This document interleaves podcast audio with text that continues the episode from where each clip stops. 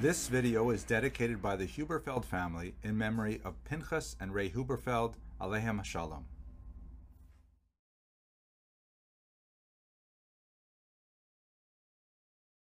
Hello and welcome to Jewish History in Daf Yomi. Today's Daf has a lot of discussion about the value of pasture land for grazing animals, which is really fascinating in the context of biblical ethics because you know, small animals, when they graze, they ruin whatever it is they're grazing on, not only because of what they remove when they're eating, but also, you know, what they leave behind, which can be of some value for fertilizer, but otherwise it just makes a big mess.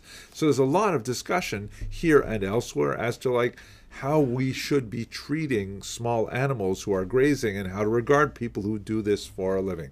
So in our daf today, there's a reference to the wilderness of Yehuda. Where exactly is this? So we, we use the term Judean desert in English, but that's not really a, a, a descriptive term because it's not a desert in the sense of like, you know, big wavy sand dunes like you'd expect in the Sahara or in the Arabian Peninsula.